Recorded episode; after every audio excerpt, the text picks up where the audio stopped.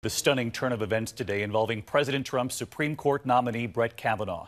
Just as senators on the Judiciary Committee were about to conduct a key vote, a Republican on that committee surprising everyone, millions at home watching, with a bold move to join Democrats in pushing for the FBI to investigate the allegations. That moment came less than 24 hours after that searing testimony from both Dr. Christine Blasey Ford, who was accused Kavanaugh of sexual assault, and from Judge Brett Kavanaugh, emotionally and angrily denying it, defending his name, and trying to save his nomination. This morning, he appeared that he could very well have the votes. Republican Jeff Flake, the key swing vote on the committee, announcing he would vote yes. But then this moment right here, Senator Flake was stopped in an elevator by women who said they are sexual assault survivors, begging him to reconsider, saying Dr. Blasey Ford deserves a fair investigation. And tonight, it appears those women, their message was heard. Senator Flake proposing the FBI investigate the allegations, Democrats agreeing, and President Trump late today has now ordered the FBI to reopen its background investigation. ABC's Mary Bruce up on the Hill witnessing all of this today as it played out. She leads us off. Senator Jeff Flake was on his way to the Judiciary Committee planning to back Brett Kavanaugh's confirmation when those two women stopped him at that elevator. You have children in your family. Think about them. I have two children. I cannot imagine that for the next 50 years they will have to have someone in the Supreme Court who has been accused of violating a young girl. What are you doing, sir? Ana Maria Archila and Maria Gallagher, both victims of sexual assault, imploring the senator to take a stand. Look at me when I'm talking to you. You're telling me that my assault doesn't matter that what happened to me doesn't matter and that you're going to let people who do these things into power. That's what you're telling me when you vote for him. The protesters begging him to hold out for an FBI investigation of the sexual assault allegations against Judge Kavanaugh. Why not wait for the investigation? I, I need to go to the hearing.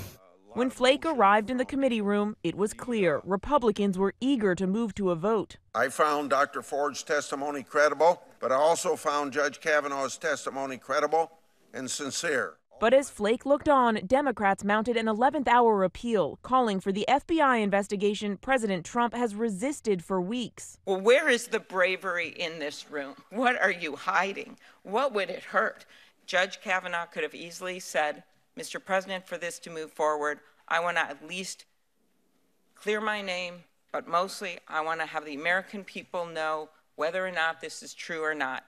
He could have done that. Why didn't he do it?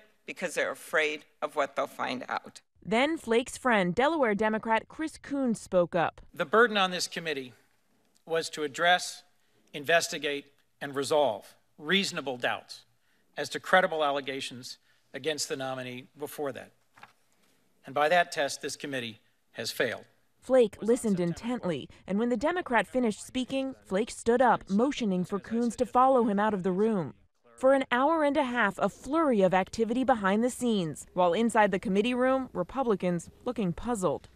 Senator Amy Klobuchar whispering to her Democratic colleagues, a big smile on her face. Finally, Flake walked back in. Can I ask for UC to speak for a minute? Normally, we would start the vote right now, but as a point of personal privilege, I would call on Senator Flake.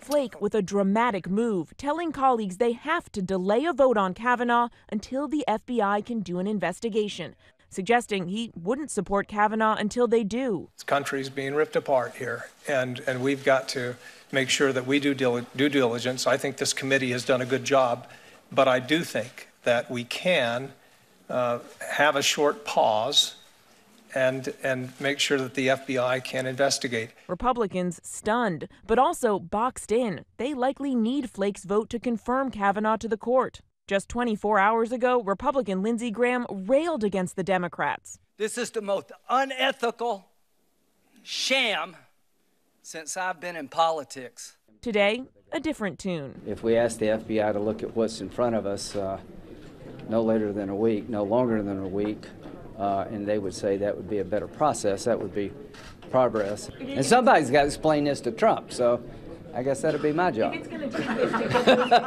As the afternoon went on, key undecided senators backed Flake's plan Democrat Joe Manchin and Republican Susan Collins and Lisa Murkowski. I think it was a good step today.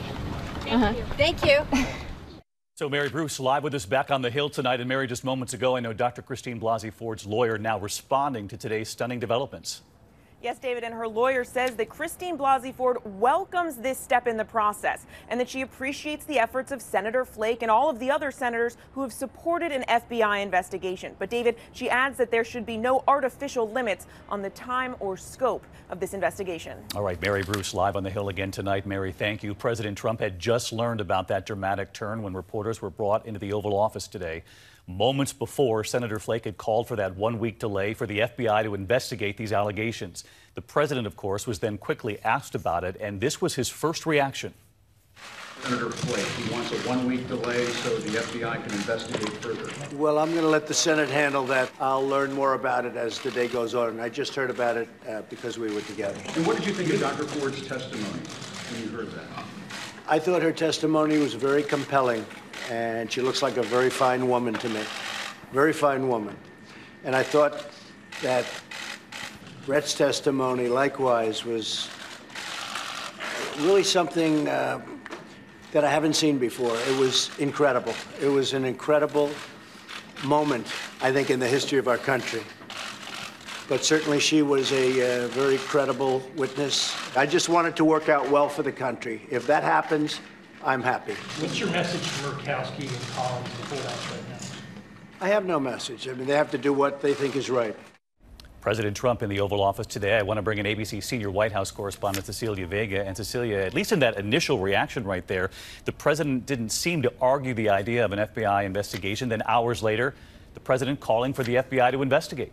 Yeah, David, they were basically backed into a corner here. They had to. They need the votes over on Capitol Hill. But you remember just a few days ago, the president himself said they didn't need an FBI investigation. He said the FBI had already done its job. Brett Kavanaugh himself, during that testimony, said he didn't want an FBI investigation. He said a week delay is too long. But now, this major shift, and the president late today ordering that investigation, saying, quote, this update must be limited in scope and completed in less than one week. David, Judge Kavanaugh says he will comply. Cecilia Vega, who's been with us all week long. Cecilia, thanks. Hi, everyone. George Stephanopoulos here. Thanks for checking out the ABC News YouTube channel. If you'd like to get more videos, show highlights, and watch live event coverage, click on the right over here to subscribe to our channel. And don't forget to download the ABC News app for breaking news alerts. Thanks for watching.